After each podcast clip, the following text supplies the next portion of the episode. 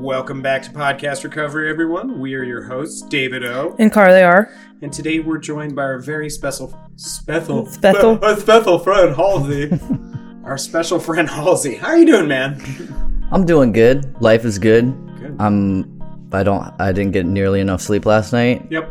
but um, I feel like when I'm tired, I'm more likely to just. I don't have enough energy to lie or like make myself sound good. So Yeah. it's probably for the best. Yeah, the ego doesn't have time to wake up. Yeah. That's a good thing. Uh, where are you from, Halsey? I grew up in Bowie, Maryland. Okay, that Um, explains a lot. Does it? I don't know. yeah, in PG County, and I lived there up until I was around 16. Then I moved to Crofton. So That's yeah, such a we- it's a weird area of Maryland. yeah. For some reason, Bowie and Crofton are, are they're just weird to me. Well, Why? Bowie's changed a lot over the years. Like Oh, when I yeah. go back there, it feels like a completely different place. Yeah, like, it, got like built up a lot. yeah, it's like a lot higher class. It seems like it was really like working class when I was growing up. Mhm. Um, what I loved about it was it, it just felt like really diverse there. Like it was it was either go go and hip hop in the hallways, or it was like punk rock kids, or you know skater kids, or you know we had it all. Yeah. So, when were you first introduced to recovery? introduced i guess it wasn't until um yeah i was 27 years old december december 20th of 2017 is when i was introduced and it was in uh, through treatment How old are you? 33? 33 Oh man, I'm You got it. Nailed it. Nailed it. i don't know how you knew that I don't know either. uh, and how long have you been clean? so i've been clean since may 28th 2021 Fantastic. All right. Well, with all that out of the way, I'm going to turn it over to you to share your story with us. So, take it away. All right. Um I guess starting starting back as a kid, I was um I think I was troubled at a, at an early age. I was an angry kid. I was a depressed kid. I remember being in, in class in like elementary school. I think I was like 10 years old and I just started crying in class. And Oh, yeah. uh Yep. and the teacher asked me why and i said i don't know and um after that like i started get, going into like like child psychiatrist child therapy and all that stuff and i was diagnosed with depression when i was like 10 Yep. and that was uh like a lot of different medications trying to figure the thing out and i would either take them and feel weird or i would lie about taking them and Mm-hmm.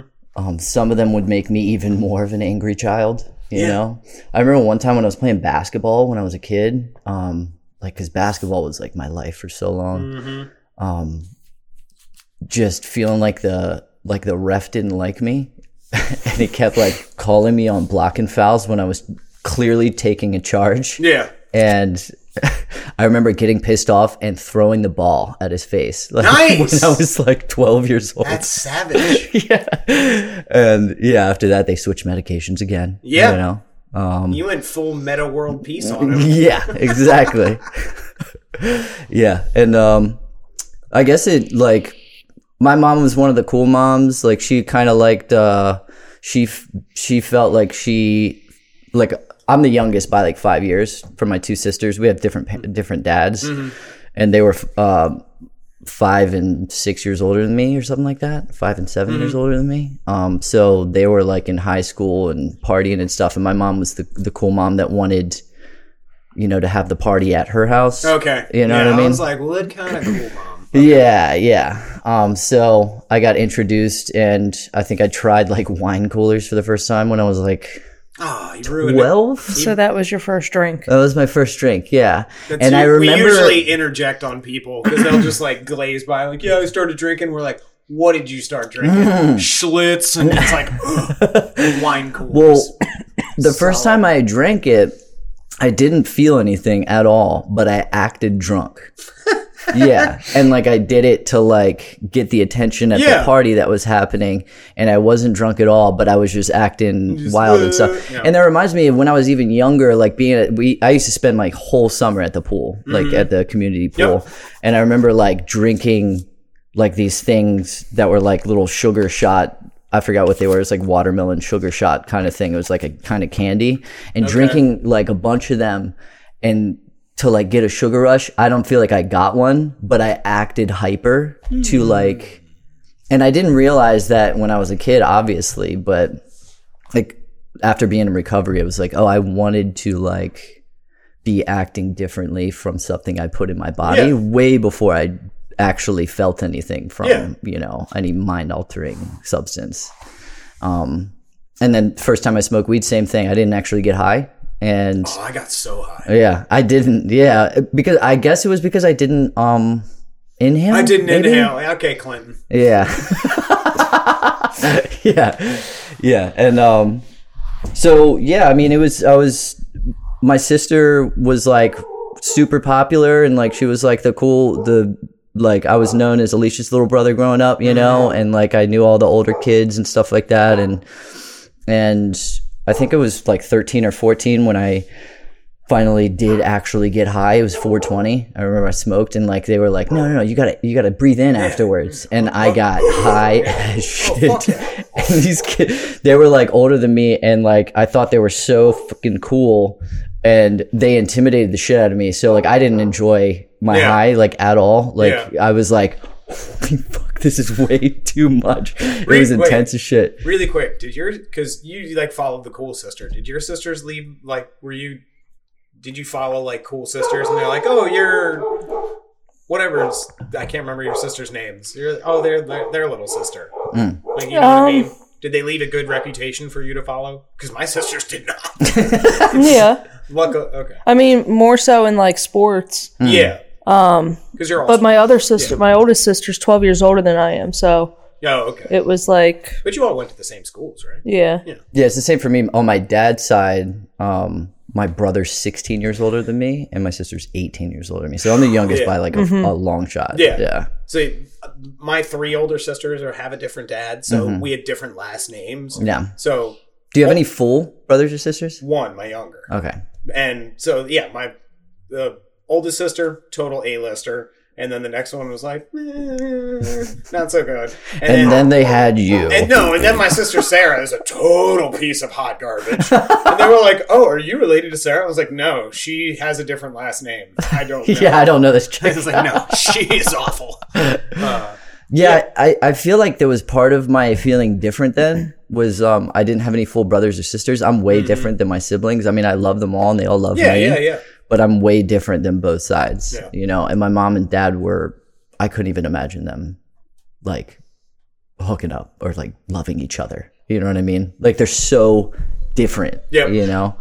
Like my dad actually um fi- found out he had like super abusive alcoholic parents and they always like told him he was like they would like insult his intelligence his whole life like oh we're Yeah. not expecting much from you Yeah. or like that kind of stuff and he took an iq test when he was 40 years old and found out that he was a genius uh, he's in mensa and stuff so like at 44 when i like four years later when he met my mom my mom was an aerobics instructor and like completely different my dad's like kind of liberal my mom's completely conservative they're like they couldn't be more different people you know so my two sides of the family brothers and sisters are like Vastly different. vastly different yeah exactly Okay. So back to you having a shitty high. yeah so shitty high yeah and uh and then well i mean for me it was like that that first time was weird and then it was kind of fun after that and then and then after that it was just the it was just game on like i, I just loved marijuana I, Yeah. I, I chased it nonstop and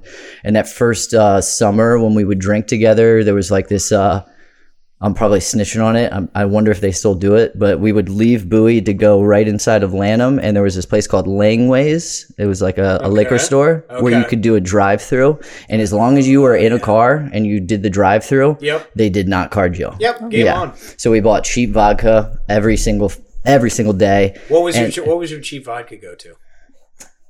I want to say it was Wolf Schmidt. Oh my god! Yeah. I was so afraid you were Yeah. going to say that. Yeah. Oh, this Wolf Schmidt is terrible. Wolf Schmidt is so terrible.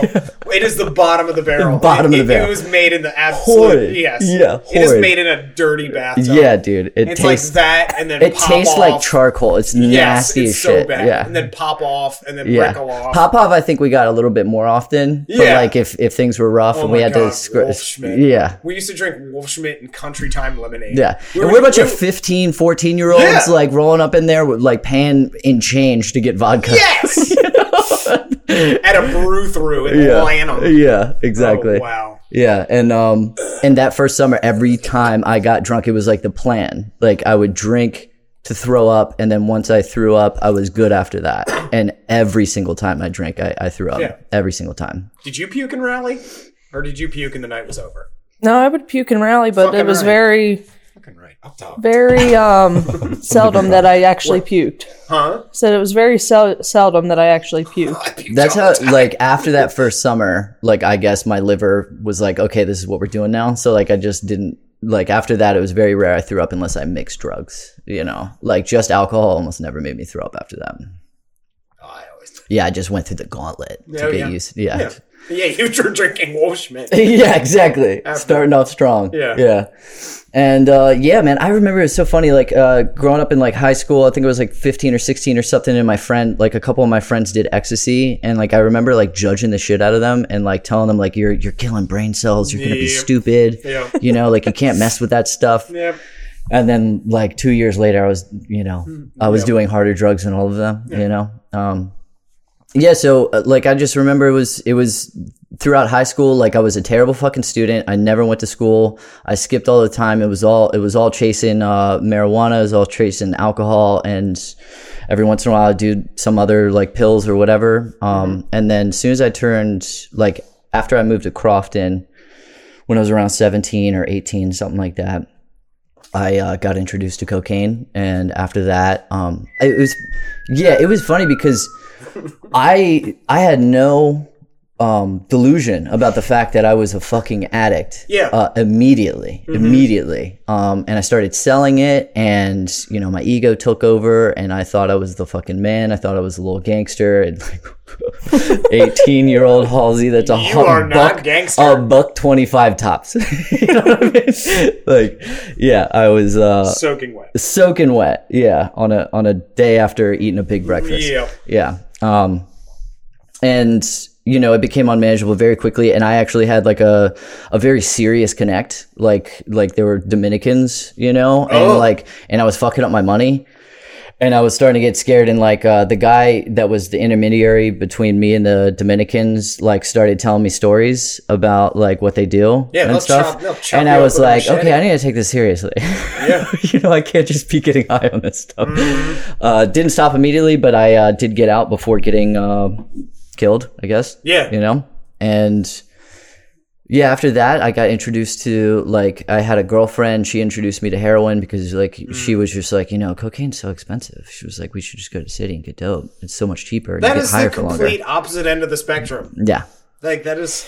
I was like, hey, let's try it. It's only 10 bucks for one of these? Yeah. Fucking sweet. Let's do it. Yeah. Um, and then I, you know, I, I fell head over heels for heroin. At, I think I was 18 and I, it was what I did. And then that relationship, uh, she actually ended up cheating on me for my best friend in high school. Oh. Yeah. And it's funny because she reached out to me recently. And I was like, "Oh, you want to get clean?" she Oh, was like, shit. "No."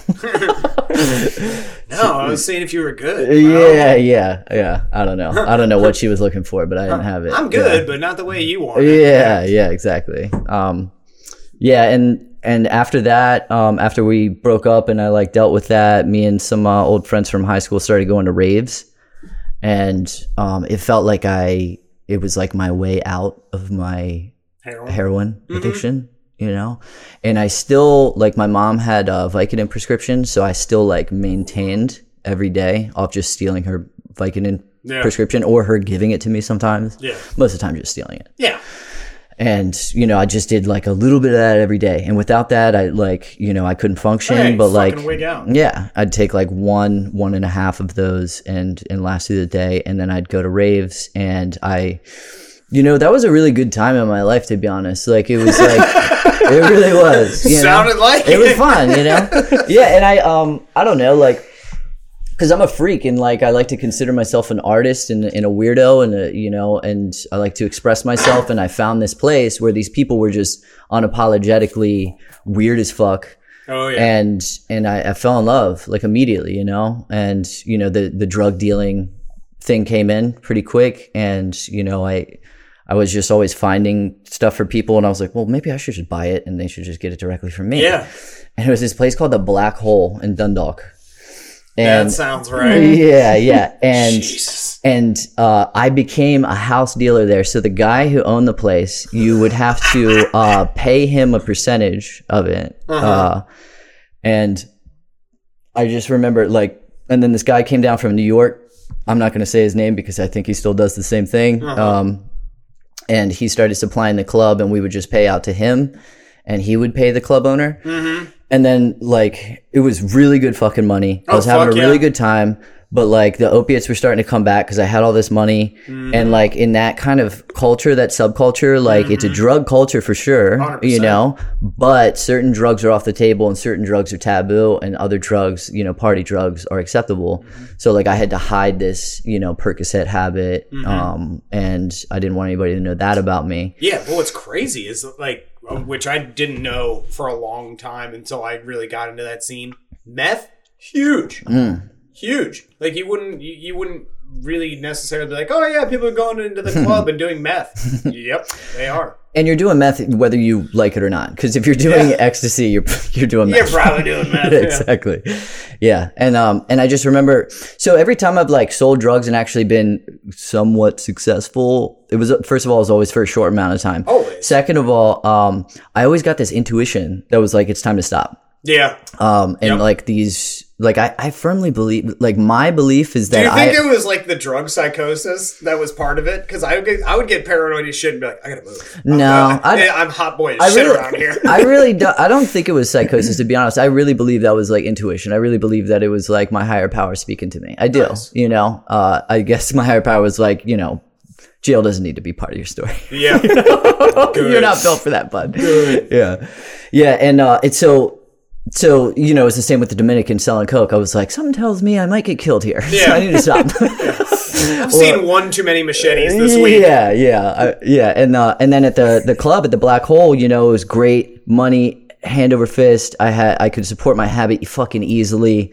Um, ego took over again, you know, um, and and I remember like like I was there one night and I started DJing around like I was starting to DJ with uh, uh this like like my best friend at the time. And I was and I remember seeing that they were selling Molly Jello shots at the bar for 20 bucks. So you would buy What? it directly from the cru- club at that point. There was no plausible deniability that there was just people selling drugs at the club. You could buy a yeah, a, That's a- wild. Yeah, at That's the, wild. and as soon as I saw that, people were like so excited about it and shit. And I was I'm like, sure. this is fucking stupid. I was Yeah. like, this place is going down in flames. There was no doubt after that, Yeah. you know? And I was like, I think I should see myself out, you know? And, I, Mm-hmm. and I slowly, you know, transitioned out of that and started really focusing on DJing. And then I think it was like three months later, maybe four. Um, I was supposed to go there just to just to have a good time on like a Wednesday night or something Mm-hmm.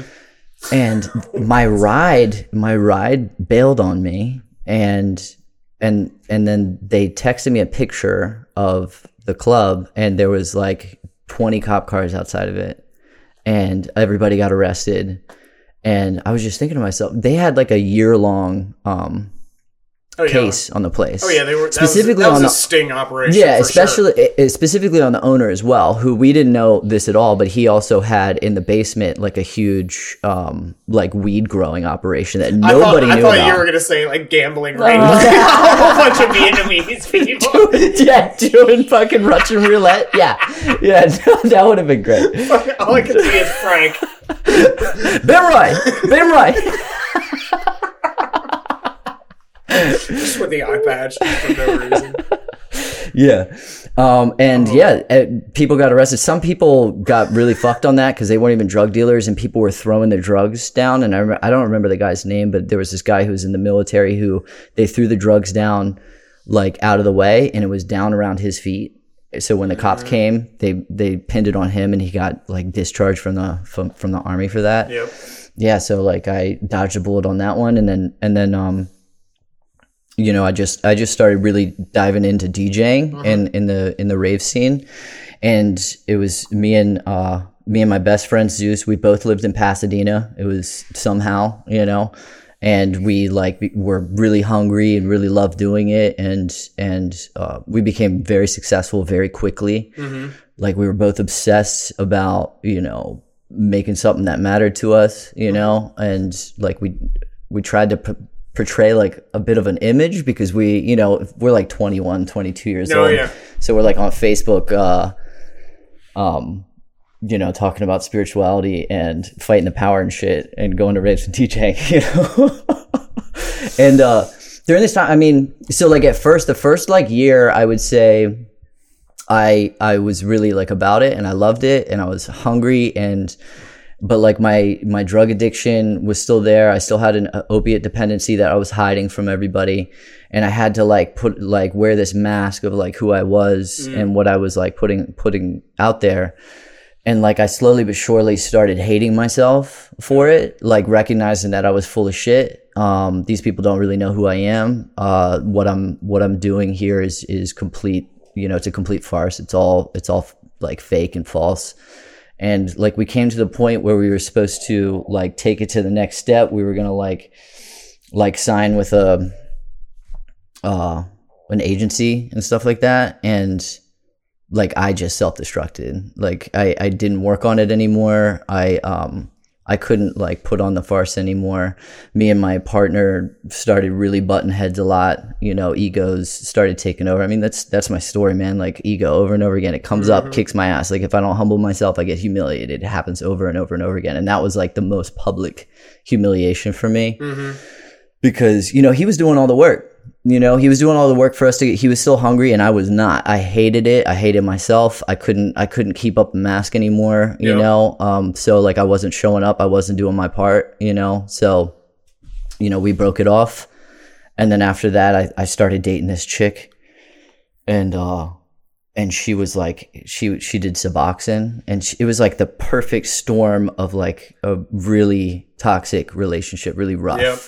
Um it was like the person who i was like you know fuck this i'm not gonna hide who i am anymore i'm not gonna like put on a farce anymore i'm just gonna be a, the fucking drug addict that i really am Oh, yeah. you know and that was like a incredibly abusive and traumatic um relationship it was it was terrible and uh, I used to blame her f- for a lot of it. And going over my fourth step, like I, I recognized like how much of it was me and my self pity and my, uh, you know, in the in the basic text it says self pity is the most destructive of emotions, and I and that's that's something that always stuck with me because I become this toxic fucking leech when I hate myself and Oh, I yeah. and I feel sorry for myself and I and I self destruct any any good thing and any bad thing I just make worse, you know. Um, and so, and it was weird because like I wasn't in this DJing duo anymore. He took the keys to the kingdom. He deserved them, to be honest, but I still hated him for it because I felt like I built it with him, you know? And, um, you know, like my, first of all, I lost my best friend.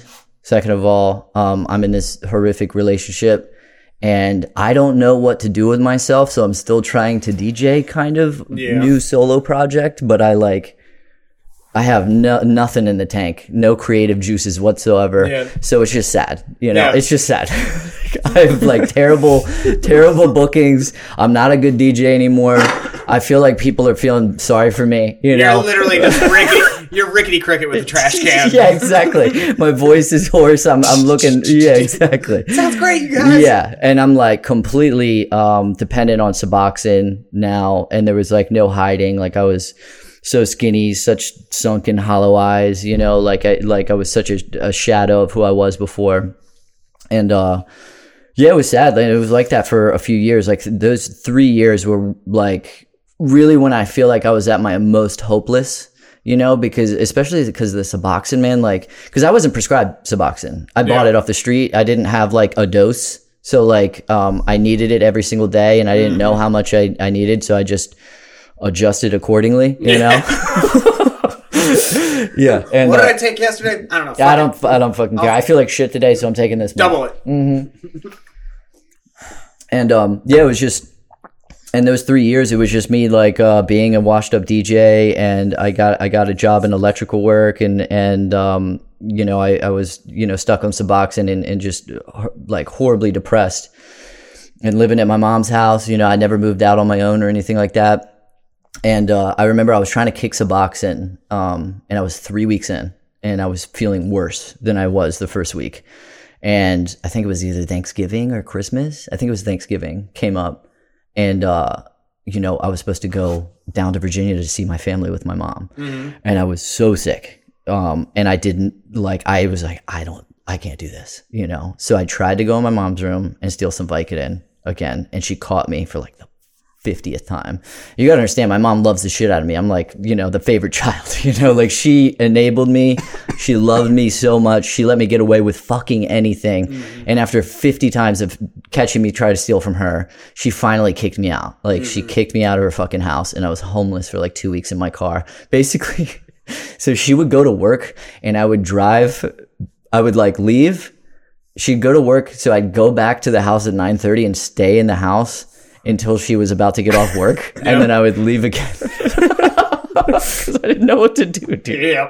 Yeah, and I found a roommate with um. I mean, I found two roommates who were both homeless too, and uh, we got a spot in Baltimore in Charles Village, 28th and Howard, and that was like uh that was such a fun time in my life because at around this time I actually transitioned from my Suboxone habit, and I started using kratom, and it gave me this this level of denial Yeah. uh, that I was like, I'm no longer on a chemical. I'm now all natural. I'm still opiate dependent, but like I, you know, I got my sex drive back and stuff. I, I felt like I had more energy. Yeah.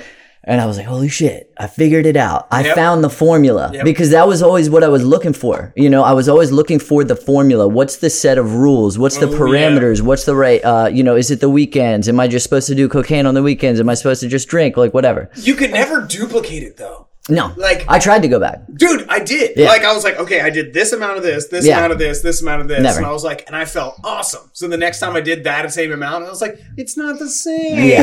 yeah. It's the hungry ghost, man. The like hungry this- ghost. The hungry ghost feeds off of it be working for a, a small amount of time, and then once it, and it'll never work again, and so, but it'll keep feeding you that lie that it'll work like it did in the past. That's the title of this episode, by the way. The Hungry Ghost. The hungry ghost. That's solid. That's good. I'm like, oh fuck. That's Yeah. awesome. Yeah. Um. So where was I at? Um. Okay, so I was uh, living in, in Baltimore. I was starting to study like uh, magic and metaphysics and like the tarot and stuff like that. Okay. And like I thought I was God's gift to the earth. Again, ego. ego comes up. I think I'm the fucking shit. I'm telling people what color their aura is and shit. You know what I mean? And like I'm giving people tarot readings. And you know, and like from being on Suboxone for three years and like I straight up like my penis doesn't work to like Yeah. being on kratom and having my own spot and like I'm getting laid and stuff. I'm like, fuck yeah, I am the fucking man, you know? and it was uh and you know, like it became so unmanageable because like I never had any kind of coping skills. That never happened. Um so I I was just such an emotional wreck. And I, I believe now in hindsight that I was uh, experiencing a kind of like mania for like six months in a row. Um, Yes. like a real fucking mania where I was just, I was so high on myself and on life in such an unsustainable way. And, you know, I, I dealt with a lot of uh, baggage with like women around that time and relationships and um, also my roommates. We fought and I was either like feeling amazing or I was angry or I was horny or I was, uh, but I was never sad. You know, I was never depressed. I was everything but sad. I want to fight and I want to fuck. Yeah, exactly. Yeah. Or I want to laugh, you know? Yeah. Yeah. And uh, it was a big party house, you know? And like, uh, like it started, it, it was, it was one of those things that burned bright and then it burned out, you Oh, know? yeah. Yeah. And that's like a, that's a, that's a pattern for me, you know, burning bright and burning out. Um, if there's any kind of good, it happens like real strong and then it, and then it dissipates and I go back to the same place of completely unmanageable, completely sad and hiding from the world, you know. And uh, I moved out and I moved back in with my mom. and my mom, uh, you know, I guess she's always been an alcoholic, but it was it was like socially acceptable alcoholism. But when I moved back in with her, she, I guess it was like empty nest or something like that, or like it just progressed, like you know, like the disease does. Um, but when I moved back in with her, like her alcoholism was, uh, it was horrific. It was really bad. It was, um, it was hard to watch, and it got worse very quickly after I moved in.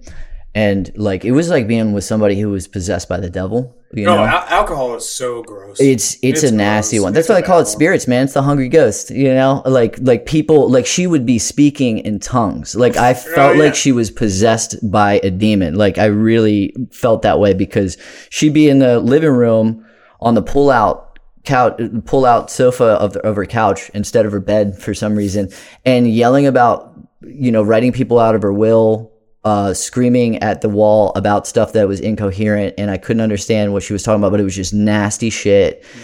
And I fucking hated her for it. yeah. I hated her for it. And it, and it became this like blaming her for the way that I was. I was like, no wonder I am the way I am. It's because of fucking you, you know? And like there was times where she uh like I'm selling weed out of her house and she's like, you know, you got to buy me liquor because like, you know, I'm I'm to die from detox and like she would give it to me and I'd like parse it out for her and then she'd be like, yeah, this isn't working. Just give me the bottle, you know. And I the the resentment and like the hatred and also like I couldn't tell her no. You know, I'm living in her house selling Yeah. weed and like not paying rent. So like I'm I'm you know doing my part, I guess, you know.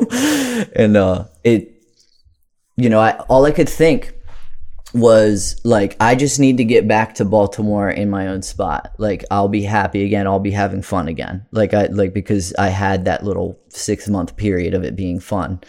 And like so that's what I look for. I found a roommate who like was like becoming one of my best friends. Me and him like sold coke at the at the at the you know clubs together, you know, and like I he proved himself as a super trustworthy guy. And I was like, "Fuck yeah, let's get it. Let's get a, a place together." You Yeah. know, so we moved to um, North uh, Station North. I think it's North and North Avenue? yeah, North Avenue and Dude, Charles. you do not belong on fucking North Avenue. I do not. I didn't know it before I moved in there. Yeah. Well, apparently I do actually, because we'll get to that part. I didn't, but yeah. So, um, so we move in together, and um, you know, I'm like, soon, very shortly after moving in, I was like, oh shit, like this isn't fun. Like I thought this was gonna be fun again. What happened? Yeah, and it was it was sad immediately.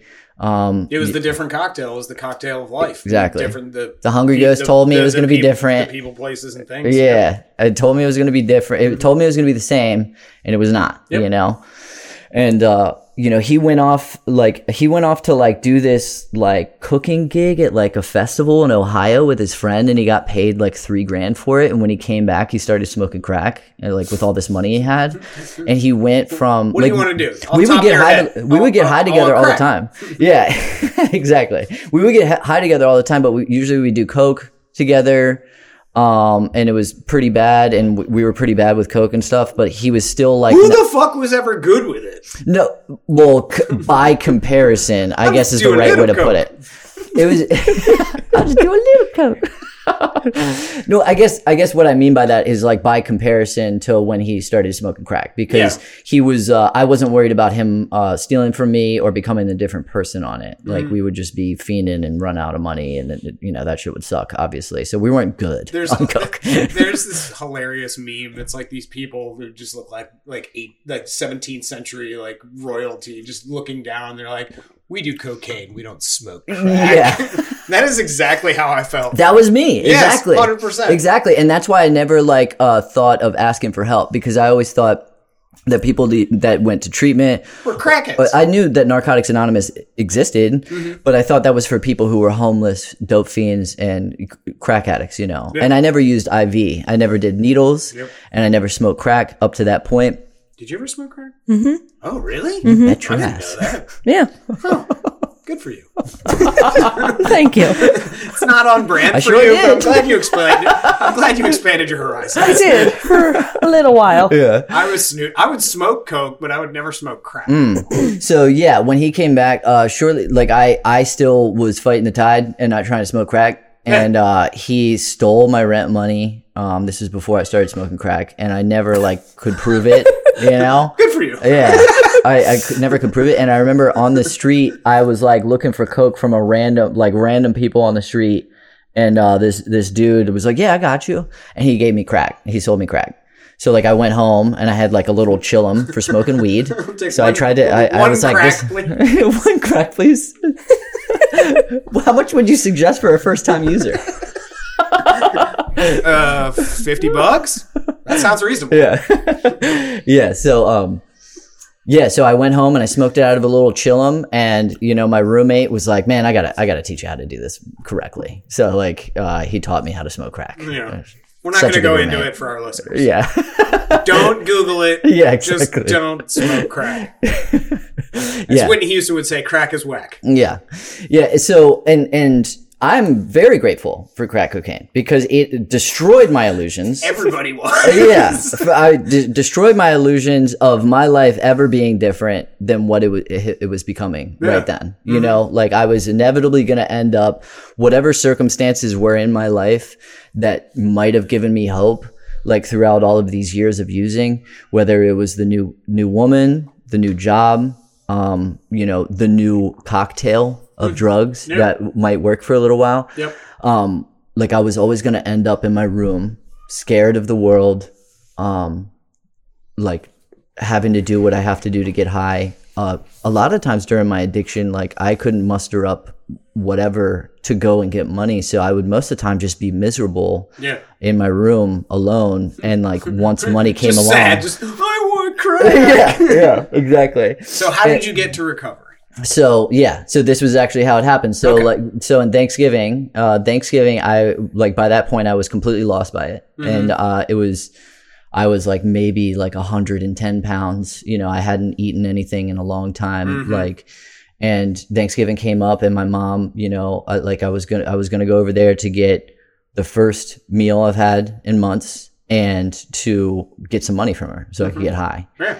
and she obliged, you know. Um, and my mom at this point, I forgot, like when I moved out, I drove, like when I moved to Baltimore, I was like taking carloads of stuff. And my mom was like, Can you take me to the hospital? I need to go into detox. And I remember like dropping her off at the hospital.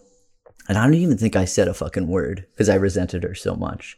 And this wasn't the first time she went into treatment. Um, and it didn't work. It didn't take before. So like I remember like stopping at the hospital and I didn't say anything. I just waited for her to get out of my car and then I went off to Baltimore. And um, six six months later or so on Thanksgiving, I came back to her apartment and it had been renovated. She was like lively and happy. She had these friends from from AA and um, she was she was like a completely different woman. Yeah. And and I remember there was a guy there, and at this point, I wasn't going to insult anybody and tell them I was doing okay. You know? Yeah. I was like, obviously, completely in the grip, you know. And I, uh, you know, he asked me, "Well, you ever think?" I told him straight up, I was like, "Yeah, I'm smoking crack and I'm doing heroin every day, and like I, you know, like I'm miserable, you know." And he was like, "You ever think about going to treatment?" And I was like, uh, "I was like, you know, at this point, yeah." And I'll never forget how he handled it.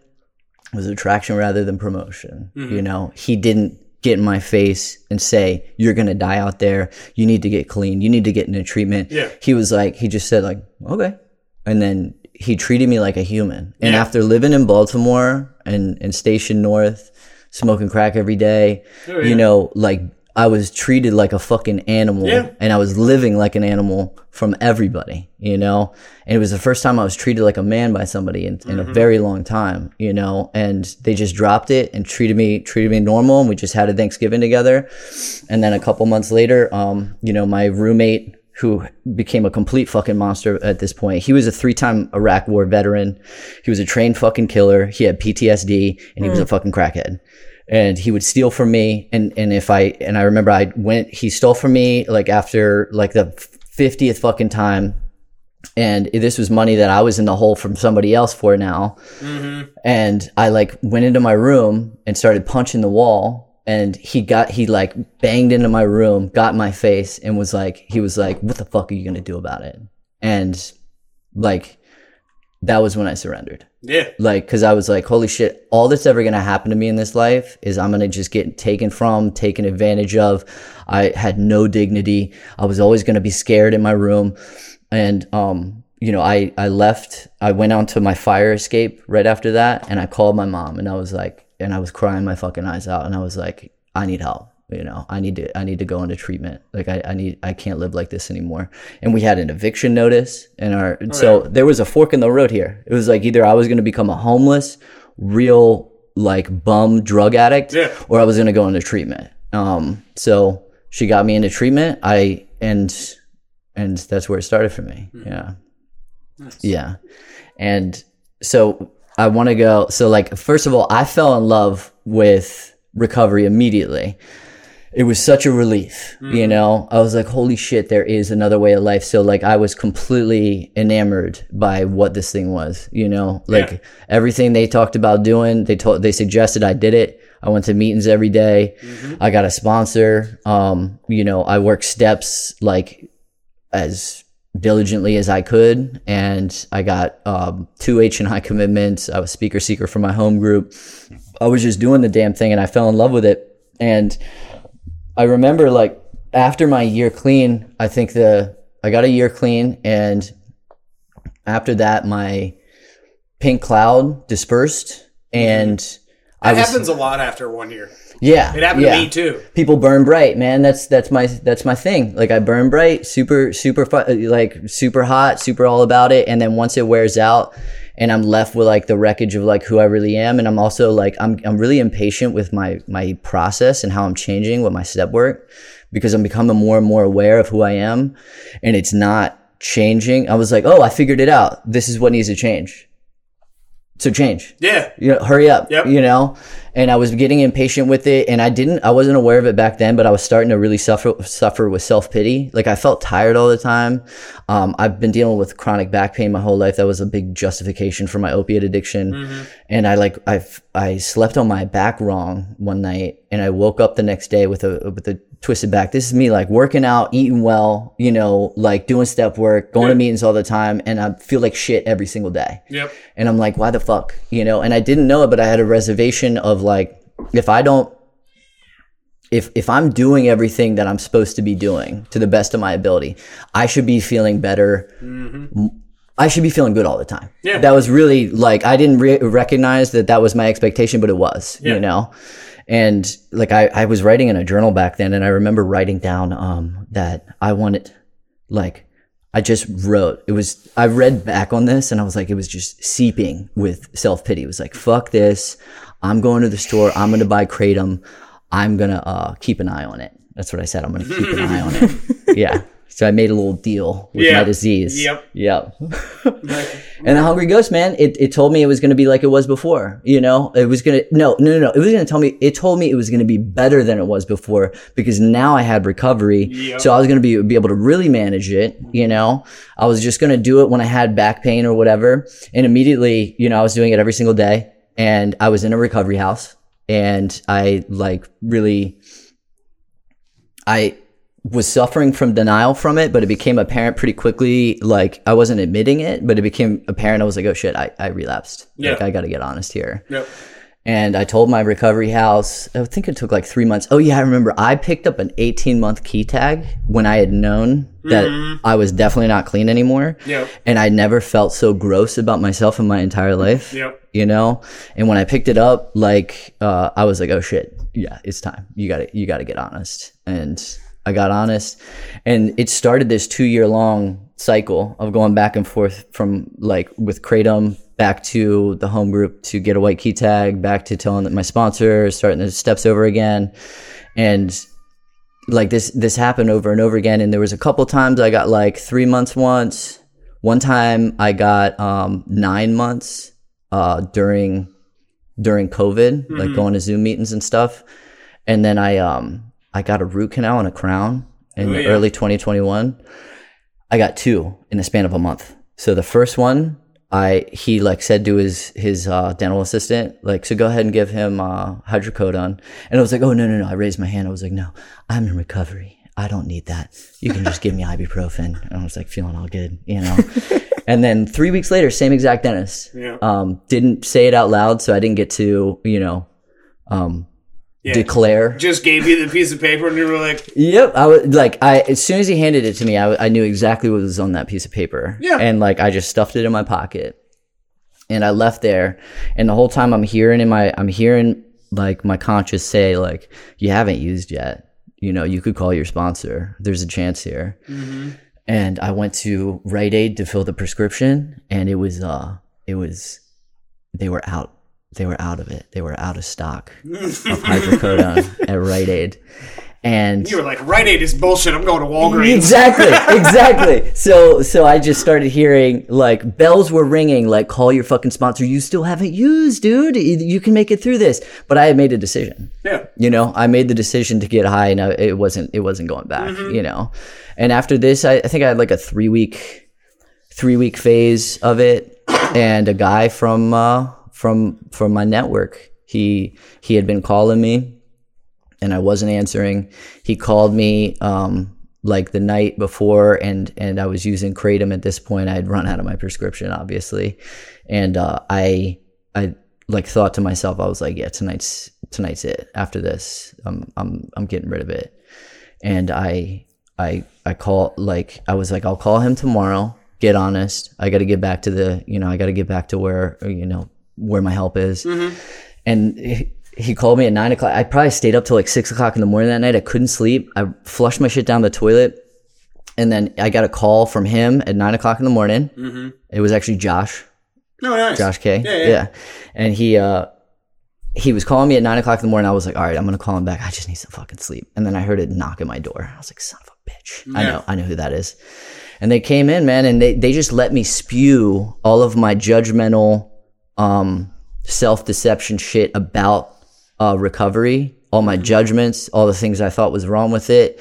And my other friend, Dan, uh, Dan G, like I was like, I was like, I did all this. I did the step work. I did, you know, I was going to meetings. I got service commitments. I was like, I did all this shit and here I am. And he was like, yeah, you were going through the list. You forgot the last one. Don't use no matter what. He was like, without that, none of the, Yeah. all the other shit, you're wasting your fucking time. Yeah. And uh, we went out and played disc golf, and I just bitched about my life and bitched about recovery while playing disc golf. And I played the best game of disc golf I've ever played. like I, I'd never played that well in my entire life, and I wasn't even paying attention. I was just like, "Fuck this, fuck that," and it was just like he was like, uh, Josh was like, "You're you're playing really well." Dude, killing yeah, exactly.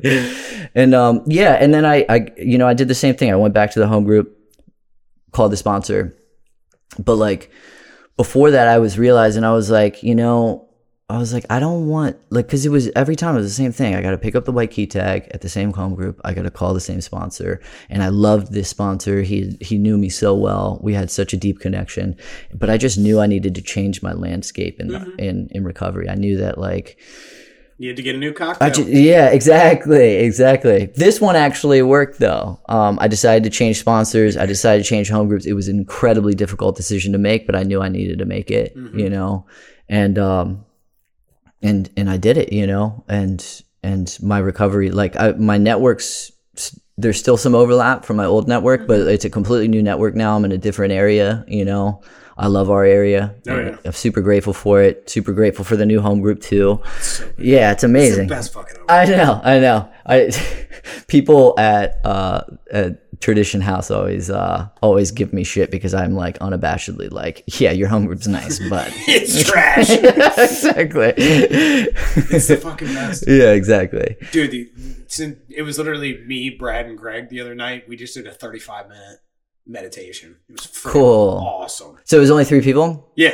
Yeah, I remember like last year, um, around the same time when Christina celebrated, uh, there was like way less regulars that came. So we just straight up shut down the meeting that Yeah. that night. Um, but this did- time last year it was We debated and we were like, no, let's just do a long meditation. Hell yeah. And we did. and it was Yeah. Yeah, because like for a good solid like two months last year, it was like it was like four people pretty often was like was like all we had at the Yeah. meeting, and those are like some of my favorite meetings. Oh, It was like we meditated for a while, and then everybody shared for like ten minutes each, and that was like it was just so intimate and great. You know, I, I love those meetings, man. Yeah. All right. Well, we definitely have some questions for you. All right. You have some questions? Carly, would you like to go? No. Okay. I know your pen died. I offered you mine. Um, do, do, do, do, do, do, do. um, hmm. Okay, so you talked to you talked a bunch of times about. Uh, we've talked about this on, on our podcast that there comes a point in your addiction that you just surrender to your addiction Yeah. uh, where you're just like, okay, this is this, This is, is going to be what it is. Yeah. How did that trajectory really like change the scope of your addiction? Hmm. Um. Yeah, I mean, Because once The- you once you once meant- you accept it, like the old fun is not as fun. Anymore. yeah, and I also had different phases, man, like throughout it. So, like, you know, if people asked me what my drug of choice is, I'd be like, well, depends on what year. You know what I mean? Um, because I, you know, there was times where I was a, you know, a festival kid and a party kid, and I, I like to do a bunch of psychedelics and, you know, ketamine and stuff like that, and those were my drugs of choice. Yeah. It is pretty gross. I don't. I. It's so weird because like I. I don't think I liked ketamine most of the time I was doing it, but it was like a hmm. solid like two year span where it was like I did it all the time. Yeah, same I did here. it twice. It fucking. it's a weird drug. I did it. I, the first time I did it. I was like, I'm on a whole bunch of other shit. I think there's a like a, the the I gotta cocktails try it again. The cocktail's wrong. Yeah, yeah. So then I tried it without anything else. Just like, oh, this is worse. And I was like, oh my god, this is so much worse. Like, this is fucking horrible. I was like, this is trash. yeah, is a yeah. trash. So, I mean, to answer your question, it's like, um, so it was always like these these bursts. Um, you know, my sponsor, like, I I don't remember reading this in the uh, literature. I'm not the best literature thumper, to be honest. Um, but he, you Those know, when we were, annoy me anyway. yeah, when we were talking, uh, what what he quoted to me was like we were almost forced to keep using if we thought we had control over it, something along those lines. So like, um, I always was s- like, I can't like there was phases where I surrendered to it. It's like I'm a fucking dope fiend now, Yeah. or I am you know a crackhead now, or whatever. And it like I didn't have much choice, so I surrendered to it. But there was always like me trying to find the cocktail that was my that was my experience you know and when it really took over um, i'm grateful it took over the way that it did when it did because you know my um my like comfort of being able to live rent free or whatever i had burned that bridge and i was i was really gonna lose myself to the streets of baltimore and i'm not built for that shit so yeah it I got my ass kicked because I wasn't just getting stolen from my from my um, roommate. It was like I was prey on the streets of Baltimore, no matter what, going Oh, out yeah. and doing what I had to do. Yep. You know, yeah. All right, Carly, what you got? Um, so clearly relapse is part of your story. So like in and out and in and out. Like what was that experience like continuously like leaving the rooms and coming back in, difficult, shame, like So the the majority of my relapsing was actually well both times, but the first time um, I had like three real relapses. There was a couple times where I was like trying to stop, but it barely lasted. Um, but for the majority of that time, I was actually living in a recovery house. And when I would start mm. using kratom again, because they didn't drug test for it, mm-hmm. um, I was trying to go to a couple meetings a week so there wasn't questions asked. And then it became like I fucking hated being in meetings so much using and like not getting honest. Every time they were like white key tag, I was there was so much shame. Mm. Like pulling my heart down. I felt so gross being in that meeting and not not getting honest about the fact that I needed help because I always worried that I was going to get kicked out, you know? Like mm. so every time I had to surrender, it was always like, are they going to kick me out this time? And they didn't kick me out. Like after three times of using, or like three times of relapse and when I lived in that recovery house. And like I remember it, it was so hard. Like I would always try to save face and then I would give up on saving face and still be living in the recovery house, just playing video games all fucking day and not even going to my home group anymore. And like the amount of, of shame just being around these people that I knew and loved and had a real connection with. And I knew I wasn't showing up as the same man anymore. And I mm-hmm. knew these people knew what was going on with me, but nobody was calling me out on it. So I was just gonna, you know, until the pain got great enough, you know, like I just, I just kept struggling through it. And uh, it was always there was always this fear of like me getting judged for it too, you know, because when I was new in recovery and on that pink cloud, again, ego. Uh, I wanted to be the best. I wanted to be the NA rookie of the year. You know what I mean? Like I'm doing, I'm doing, you know, like all this step work. I got up to my fifth step in my first year. Like how, like, you know, I'm going faster than y'all motherfuckers. I've got like, you know, two service commitments. I'm overdoing it so much.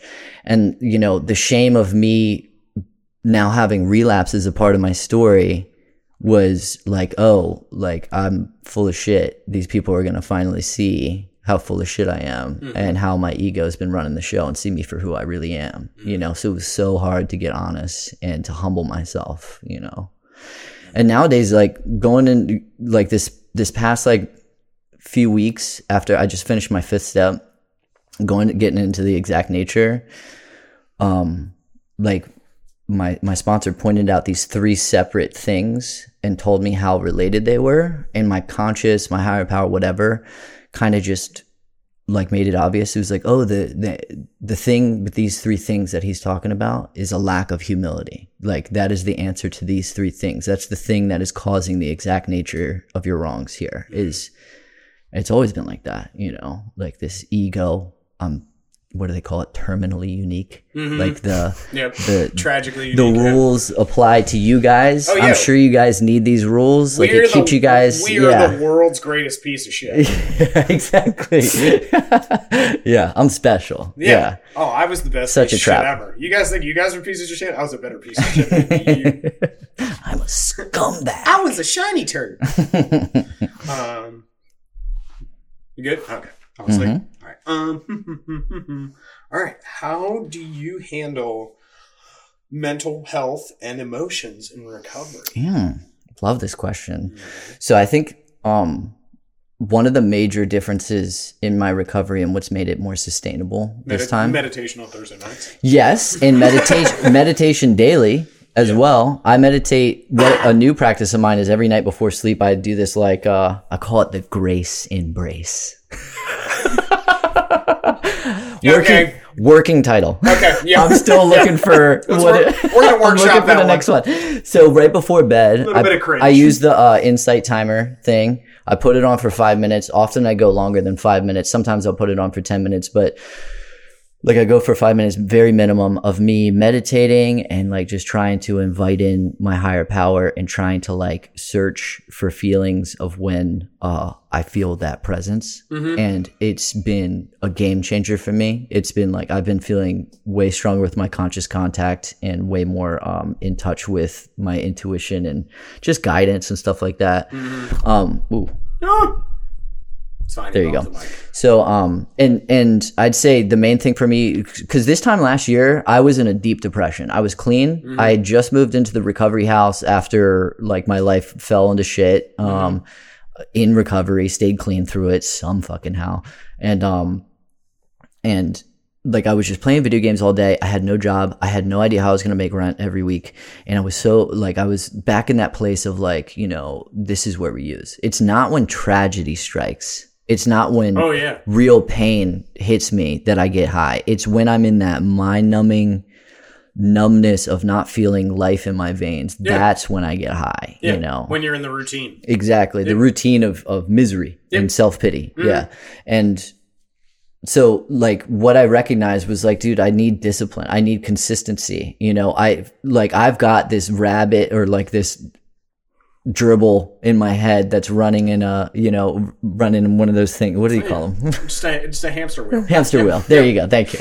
So not a dribble So Well, hamster and a hamster yeah. wheel. I've got this thing in my brain that that um It's a rodent. is going You know? yeah it's a rodent of some sort it's definitely yeah.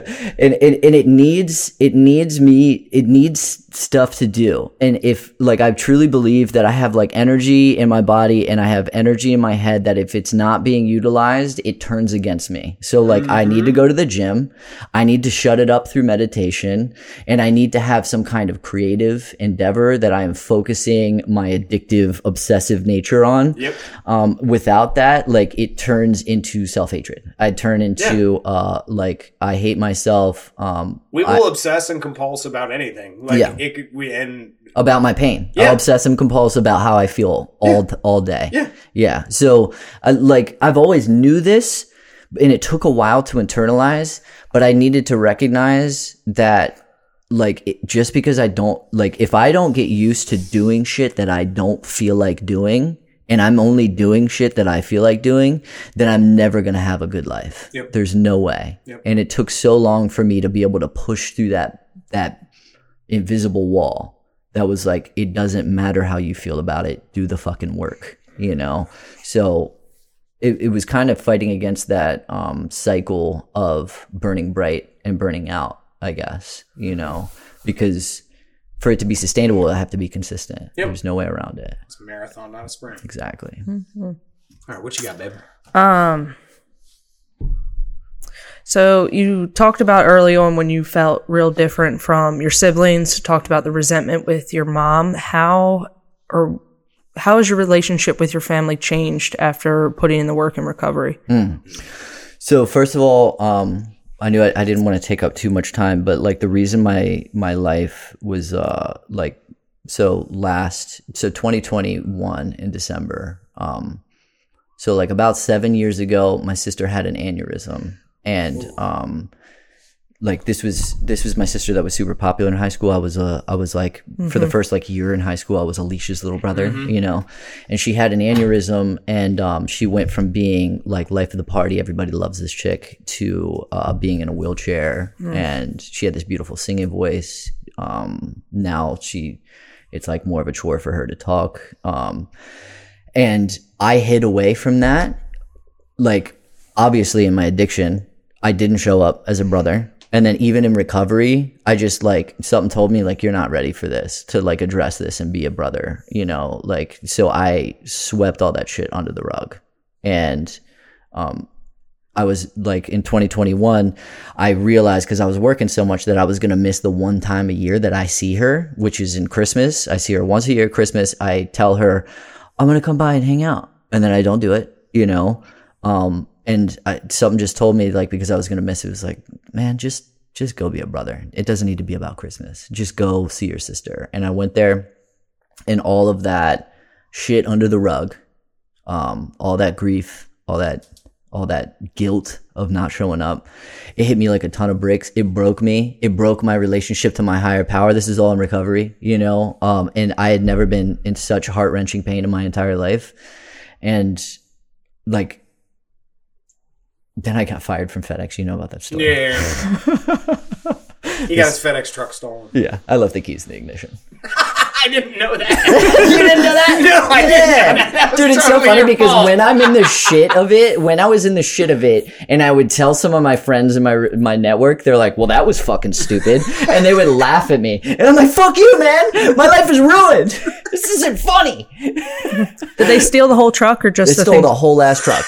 Yep. And we got it back like 30 minutes later, but the damage was done, and then they they fired me shortly after. They said FedEx security has disqualified you from work. Yeah. So um to to get back to the question, so like uh mending that relationship with my sister um has been has been a huge source of uh like just dealing with my baggage, but the relationship with my mom is better than it ever has been. She's in recovery. She- Her life is recovery now. She's going to, I think she's at a convention this weekend. She goes to conventions all the time. She has a shitload of sponsees. I go to her celebrations. I know a lot of the people in her network. Um, so that was like a huge gift of recovery was like, like, I mean, I'm not even going to lie. And my mom's probably going to end up listening to this, but there's still some some baggage from childhood. I mean, who doesn't deal with that in step in step work, you know? And there's still like weird, super subtle resentment stuff, you know. Um, but all in all, I fucking adore my mom, and she's like such a great woman, and I've and I've um really come to realize how much she first of all she was working on her best information and her worst crime to me was loving me too much and letting me get away with fucking anything Yeah. you know so a big part of my life and like why i blamed her for shit was like i feel like to accomplish shit i need work ethic and i wasn't raised with this shit so i have to mm-hmm. learn it i'm 33 i just started learning it like I 30 know. at 32 you know. know. yeah so it's been a that's been a struggle Don't. Don't look at me like that. That's rude. Um, uh, all right. Uh, last question. What's going to be my last question? Hmm, we'll do a fun one. All right. So, I don't, I don't know if you've listened to Christina's podcast. I have The Donkey Story. moral turpitude. Moral turpitude. She just celebrated. I know. Uh huh. Um, so the donkey story. She kidnapped a donkey and then walked it around town and then brought it back. Brilliant. So what is your donkey story? What is the Holy shit! I don't have a donkey story like that. No, nobody does. Yeah. Nobody uh-huh. does. Huh? I had some decent ones, but mine were more like you're you're a You're piece, of shit. shit. Piece of shit? Yeah, yeah. it's like, hey, David, do you want to go pee in people's mailboxes? I really do. Or shit in golf holes. Shit in golf holes. I know that story. God Yeah. Damn it. I'm trying to think. I mean, I'm so mad at myself for that because What, Eric. steal the whole axle off of cars, oh yeah. the entire thing instead of just Eric, the tires. Eric totally fucking shot a hole in do you, that. do you need a lift for that? No, you need cinder blocks and an acetylene torch. It's really easy. okay. We'll sweet. go over What it are you doing? Show me later. Yeah. Yeah. Okay. No, Eric, uh, Eric was like, "Why are you shooting in golf balls? It's not some like rich guy." Exactly. You you You're doing this to the working class. the groundskeeper. Yeah, and I was exactly. like, "No, Idiot. What did All- you think? all- all Some rich guy's gonna see that and he's gonna yell at Jose Yeah. to clean it up, dude. I fucked over Jose. I'm sorry, Poor Jose. poor Jose. I'm so bad." So what's the most ridiculous shit? A ridiculous, hilarious story. If it's I mean- sa- if it's sad, don't say it. It has to be funny. Okay. I mean, The FedEx truck is pretty funny. the FedEx truck is pretty funny. Um, because that was pretty idiotic. But like I, I've since forgiven myself. yes. Um, I mean, I can't think of it. Like it's you're kind of putting me on the spot, so I can't. I, I'm not thinking of one now. But I I can say that um, as a teenager, I was a fucking pretty bad vandal. So you're talking about you know peeing in mailboxes and stuff. You know, I we used to drive by. My buddy had this uh, minivan, and we would just be drinking. I don't know how we didn't get arrested. No, yeah. But we would all day be driving in a Drinking minivan. Oh yeah. We're all 16 tops Yep. drinking 40s Yep. um opening the like we would open we would do we call door? them drive-bys Yes. yeah we would uh, open the side door and then we would like moon people or we would or we would like i would stick my whole body out and just be like hey you fuck you like at a random bystander and then we'd close it up and then we'd move on to the next place and we would drive Yeah. all around bowie and just do that all fucking day Yep.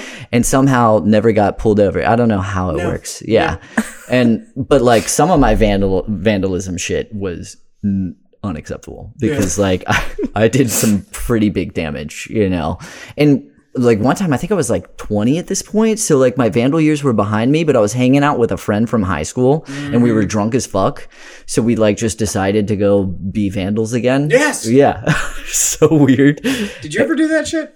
What? You just vandalize shit randomly? Mm, no, No, I can't not- say that I did. Yeah, I don't think you would. I remember It's we not did- on par I'll have to you. think about that, but I don't. I don't think. I don't think so. Either. So That was me. I straight up went to this place that they had like parties at, and I don't know why, um, but like it wasn't a party night, and I just like went to the front porch. There was a little kid's bike. I grabbed it and I threw it through the Bayview window. oh, that's terrible. It's terrible. I still feel guilty about it. Um, I pl- please don't use this in court. yeah. And uh, what, what else was it? Uh, so, oh, and I remember one of the one of the the funnier ones that was highly destructive was when we. This was back when we were still teenagers.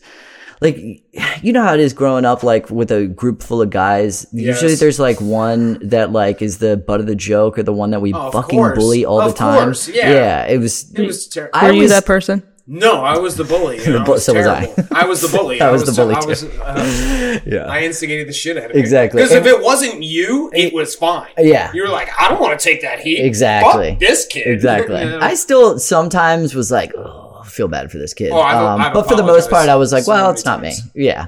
Um, and I remember we, like, my buddy had gotten these fireworks from Kentucky that were no joke. They were legit. Yes. And we went to his house. His parents were home.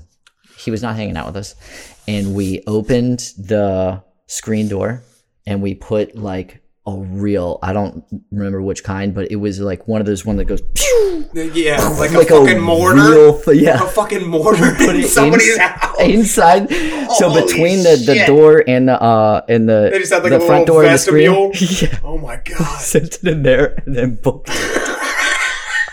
It. Such a dick move, dude. Yeah, and the, and we Oh, God, even went that's back and, and did it again in his mailbox. Blew up his mailbox completely. Yeah, so there was a. I have a lot. I have a lot of those stories. A Such lot of piece vandalism. shit for laughing at And, this. yeah, God damn it. That shit's hilarious. that side of me is still with terrible. me. I'll Oh, never yeah. do it again, but it's still funny. I've never done it again. Yeah. But yeah, it is Still totally funny. alive. Yeah. Oh god, that's terrible. All right. Do you have a final question? No, let's just wrap it up on that one. Okay. yeah. I'm We're trying just- not to judge you guys. We're gonna There's no on- judgment here, but We're but just gonna end on a low note right there. No. Um, just gonna leave it there and yep. Yep. Totally. Big women are better than us. Um, it's true. Yes. So we want to give you a quick minute. Uh, talk to anybody out there struggling who needs to hear a message of hope and strength. What do you have to say to them? Mm, um, yeah, just know that, like, uh, I mean, for me, what kept me away from seeking help for so long was thinking that I wasn't bad enough, or at a certain point, thinking that I was too bad and that th- this was just my lot in life. So, whatever that lie is that you're being told, um, that keeps you away from help and keeps you away from believing that there's a different way of, of living or that you don't deserve it. Just don't believe that shit. And and if you're in recovery new in recovery and you're struggling don't believe that lie either you know? And if you have relapsed and you're worried about being judged for it my experience says that you will always be welcome back with open arms you know? And um, one of the main things i notice and i struggle with this too is like sometimes i get caught in my um in my friendship in social aspects uh, in in in meetings. So like after the meeting, I'm like excited to talk to my friends, and I sometimes I forget to talk to that newcomer that looks super uncomfortable. Yep. And um, just know that if you keep coming back, and like sometimes we we we forget to like address you, or if you haven't like asked for help because you haven't felt gotten the courage to do that yet, if you keep coming back, we will like we will like you know a, we will show you love and you will become part of this thing with us. And one of the main things that keeps recovery sustainable is making friends so find your people in here you know? Uh, because like without that i don't know if i'd be clean right now you know? If it wasn't for the people yeah. All right. Well, we would like to thank our guest Halsey for joining us today. thanks guys. Yay. This is a joy. Oh yeah. All right. So here at Podcast Recovery, we are aiming to expand the scope of support for recovering addicts. Accessibility and convenience of helpful services is paramount to combating addiction. We work to bring the message of recovery to every addict, wherever and whenever it is needed. We believe that a powerful voice of reco- recovery should be obtainable, practical, and at the touch of a button. Every addict deserves to hear a message of hope, and Podcast Recovery is here to provide it. All right, everybody, thanks for joining us. Uh, go to all our social media outlets Facebook, Instagram, Twitter. Uh, to get learn more about us, go to podcastrecovery.com. Like, share, subscribe. If you'd like to become part of the family, please join our Patreon to help us keep the mics on because we are self-sustaining. Um, but uh, most importantly, everybody out there, stay safe and stay clean.